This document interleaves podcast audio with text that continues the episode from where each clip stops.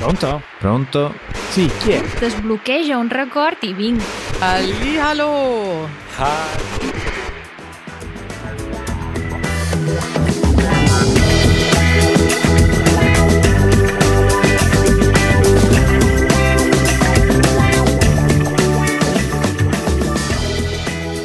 Pronto? Pronto? Buongiorno. Pronto, c'è qualcuno? Ascolto questa sigla ogni volta e solo adesso mi sono chiesto ma perché diciamo pronto? Pronto eh, si usa nelle conversazioni telefoniche, no? Se io ti chiamo, dico pronto. sì. E invece cosa si dice al citofono? Si dice chi è? Perché a volte ricordo che Katie all'inizio rispondeva pronto anche al citofono. Eh, ma questo non riguarda soltanto, come dire, i non madrelingue, anche io spesso uh, mi sono confuso e ho risposto pronto al citofono o chi è al telefono addirittura. Chi è al telefono è bellissimo. Che poi letteralmente non sono sbagliate.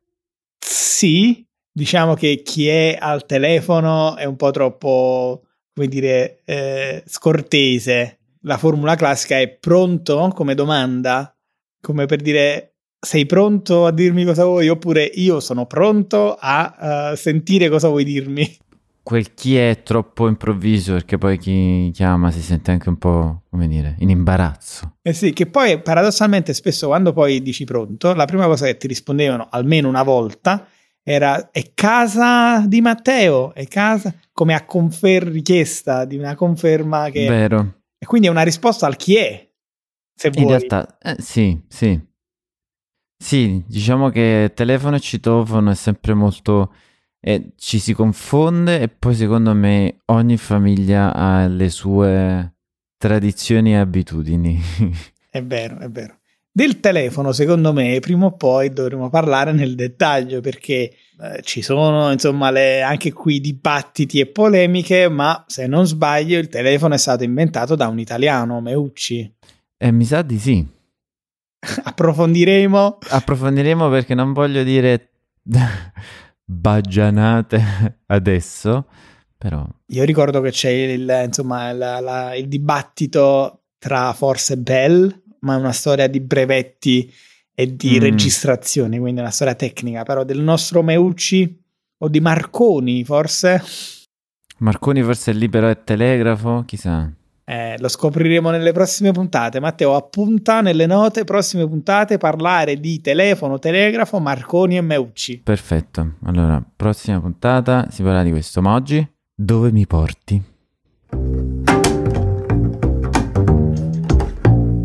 In giro per l'Italia. In realtà ti porto in giro per casa mia, ok, ehm, vai. perché parliamo del mio cellulare. Mhm. Nei giorni scorsi, sappiamo che questi sono un po' i giorni Halloween o post Halloween, e io utilizzo sul cellulare e sul computer una funzione molto curiosa che ogni giorno mi fornisce uno sfondo diverso. È connesso al motore di ricerca Bing, che è Mm.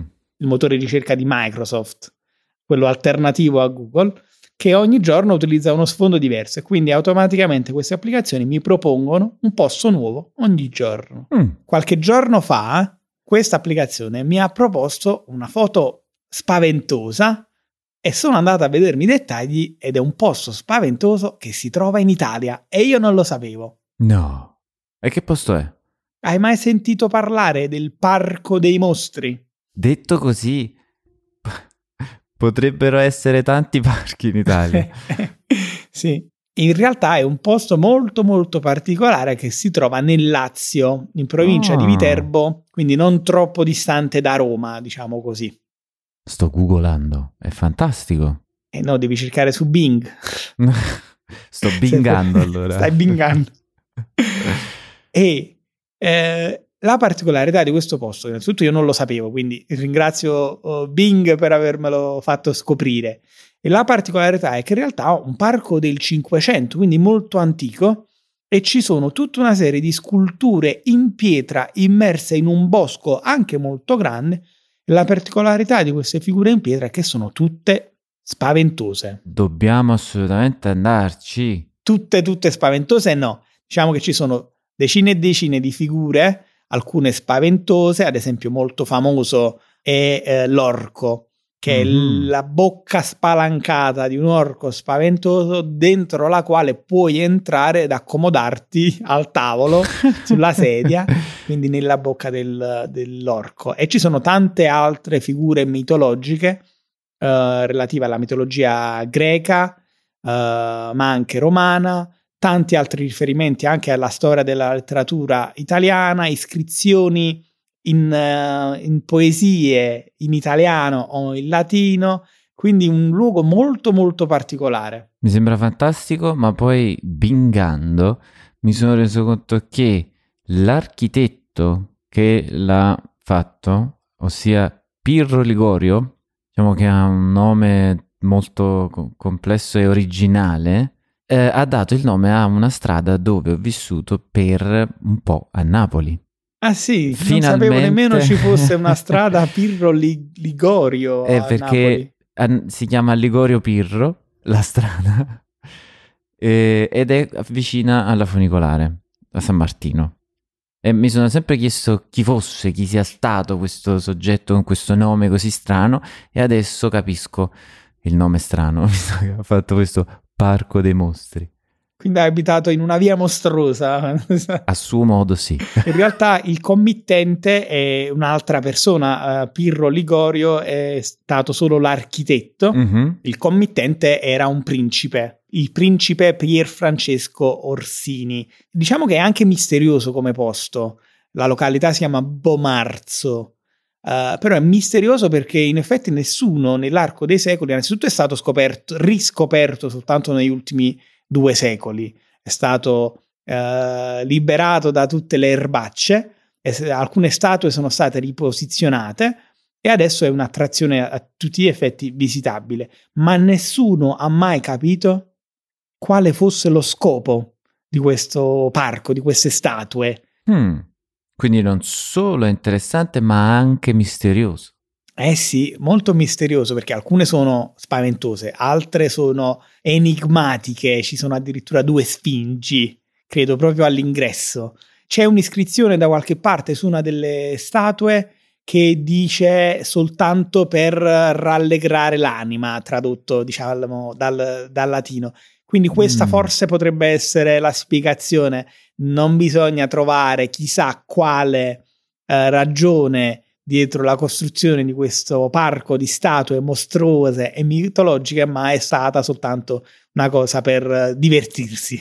Chi non si diverte così, Matteo? Per la se cosa hai da fare stasera? Andiamo a costruire due statue mostruose nel bosco. Eh, ma perché no, direi. Mi sembra un po' ormai non più il tempo. Nel 1500 c'erano ancora, come dire, porzioni d'Italia ancora da scoprire. Ormai adesso mm, mm, un po' meno. Ti voglio chiudere questa sezione mm, menzionandoti il, ehm, probabilmente il visitatore più famoso della storia di questo parco e parliamo di Salvador Dalì. È che, giustamente, Non è la prima volta che parliamo di Dalì nel nostro podcast, ma in questo caso ha alcune sue foto all'interno di questo parco con eh, le statue mostruose come sfondo eh, sono diventate anche abbastanza famose e diciamo ci possiamo immaginare il personaggio così sopra le righe in un posto così sopra le righe. direi perfetto. A proposito di righe, Matteo, Righe? ti devo raccontare anche un'altra cosa.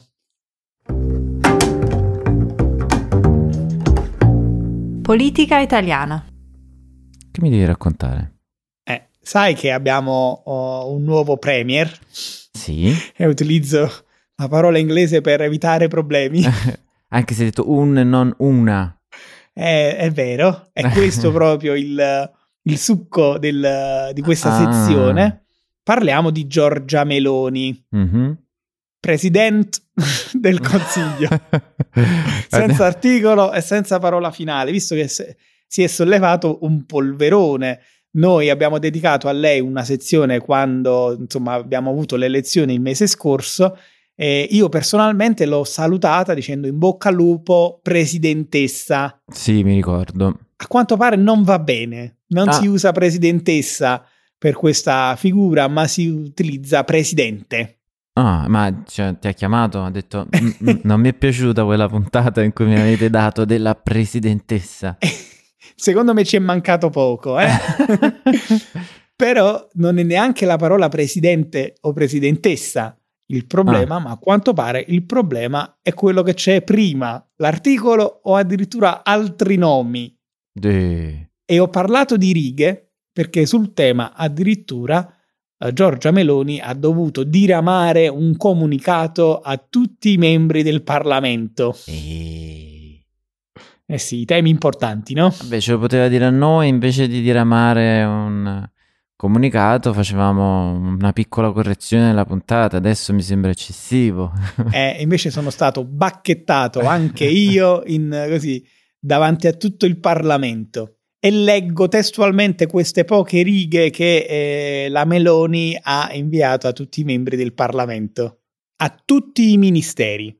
Per opportuna informazione si comunica che l'appellativo da utilizzare per il Presidente del Consiglio dei Ministri è il signor Presidente del Consiglio dei Ministri, onorevole Giorgia Meloni. Cordiali saluti. Ma beh, eh, mi sembra un po' molto eccessivo.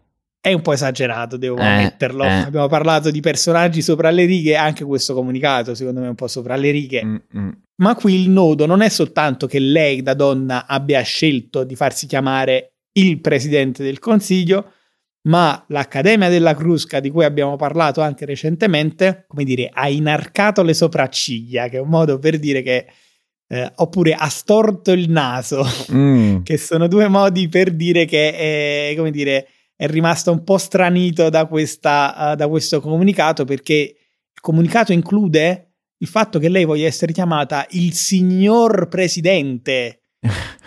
E non esiste al mondo che si chiami una donna il signor.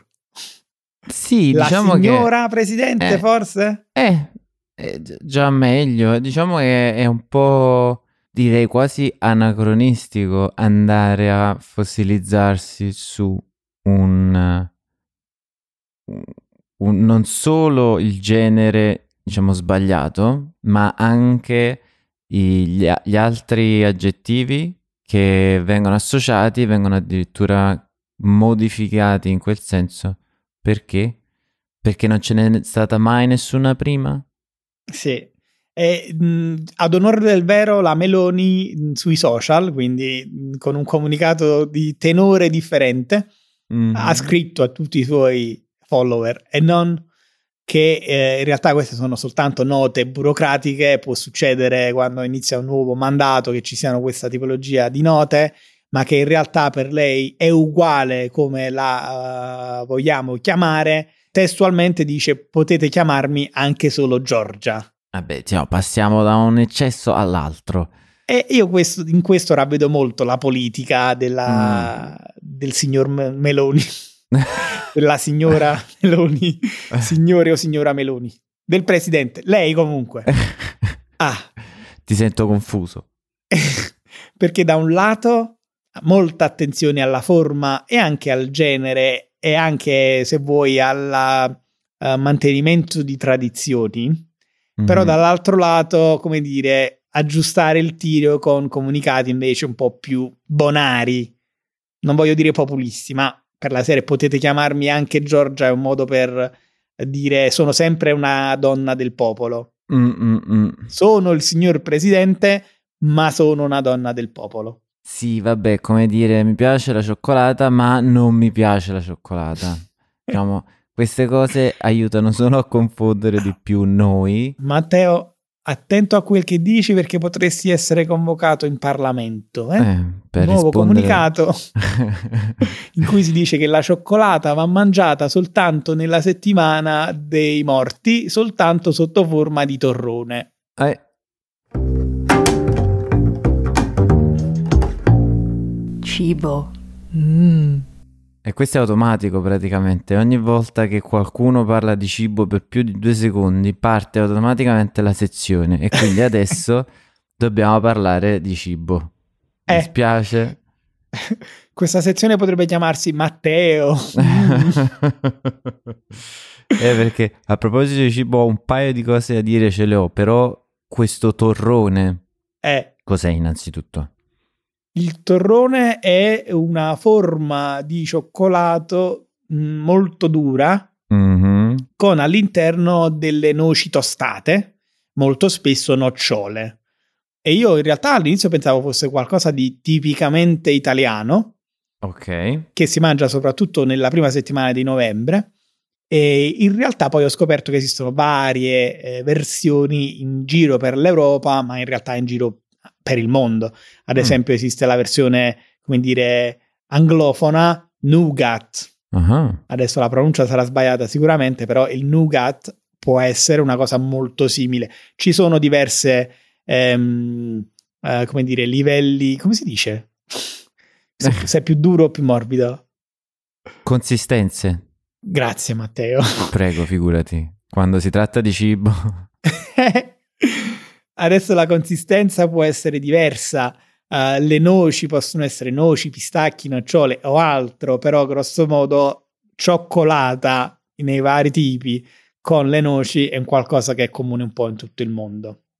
Ma a proposito di consistenze, adesso ti faccio una domanda importantissima che divide praticamente probabilmente tutta l'Italia. A te piace di più il torrone morbido o quello duro? allora, io ho un rapporto intimo con i miei denti. ok. Ci tengo particolarmente al Quindi benessere deduco dei miei denti. Deduci? che è quello morbido.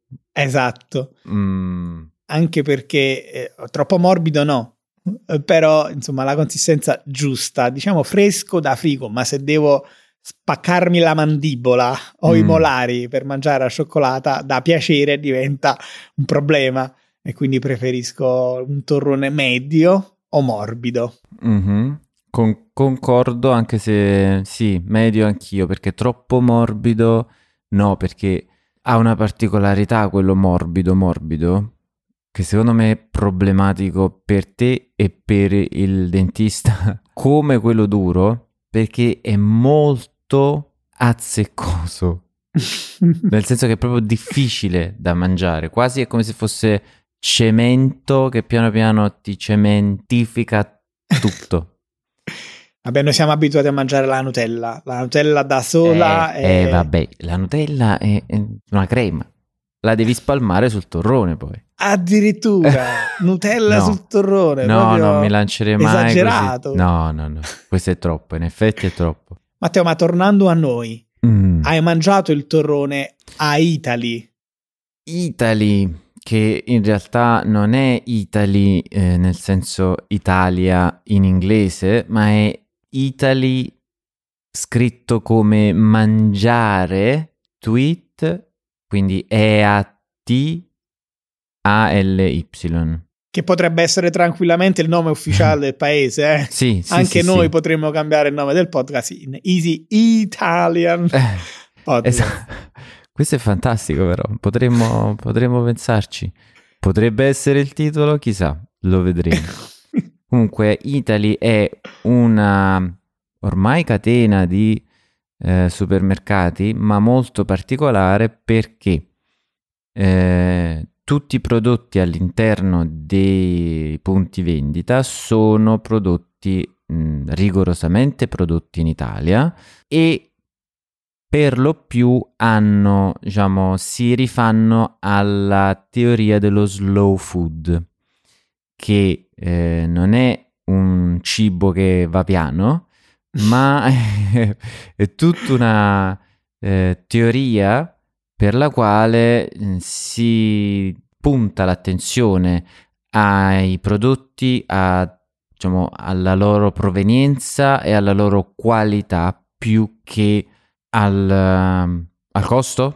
È il Direi. contrario del, del fast food, no? Sì. Il, il posto in cui vai, mangi eh, roba tutta uguale per tutti i punti vendita, quindi impersonale, quasi un cibo impersonale, molto rapido, molto economico. Invece in questi casi devi proprio goderti l'esperienza di assaporare cibi di qualità, magari biologici o a chilometro zero, tradizionali e di stagione. Sì, ed è molto interessante. Purtroppo, come sempre capita, eh, è diventata una gioielleria quest- questo, questo punto vendita. Immagino in termini economici di costo Sì. del cibo. Sì, nel senso ci sono cose molto buone, però tutte quante costano tanto, quindi sicuramente non è un, un luogo dove poter fare la spesa tutti i giorni, è più un luogo dove poter andare per prendere, che so, una volta un determinato formaggio o un determinato, una determinata verdura o un determinato pezzo di carne. Per un'occasione, insomma. Sì, sì. E tant'è vero che io sono andato, ma non per mangiare, perché sono andato con un amico eh, ad ascoltare eh, un, un trio jazz. È Mm. stato molto carino, strano, perché diciamo che sì, Italy qui a Milano non è un supermercato, perché all'interno ha anche un piccolo palco perché Italy è stato costruito all'interno dell'ex cinema Smeraldo, se non sbaglio. Mm, sembra una location molto interessante. Allora, la location è interessante, purtroppo ha proprio poco di teatro, ma è ben fatto e sì, è stato carino. E il trio era chitarra, sassofono e batteria. Ehm, noi conoscevamo il sassofonista, che è un vecchio maestro di un mio amico sassofonista, che ha suonato con, con noi, sì, tempo fa. Tutti di Milano, eh, tutti di Napoli, ovviamente. Sia io che il mio amico che il maestro. Eh, lui si chiama Giulio Martino, il sassofonista.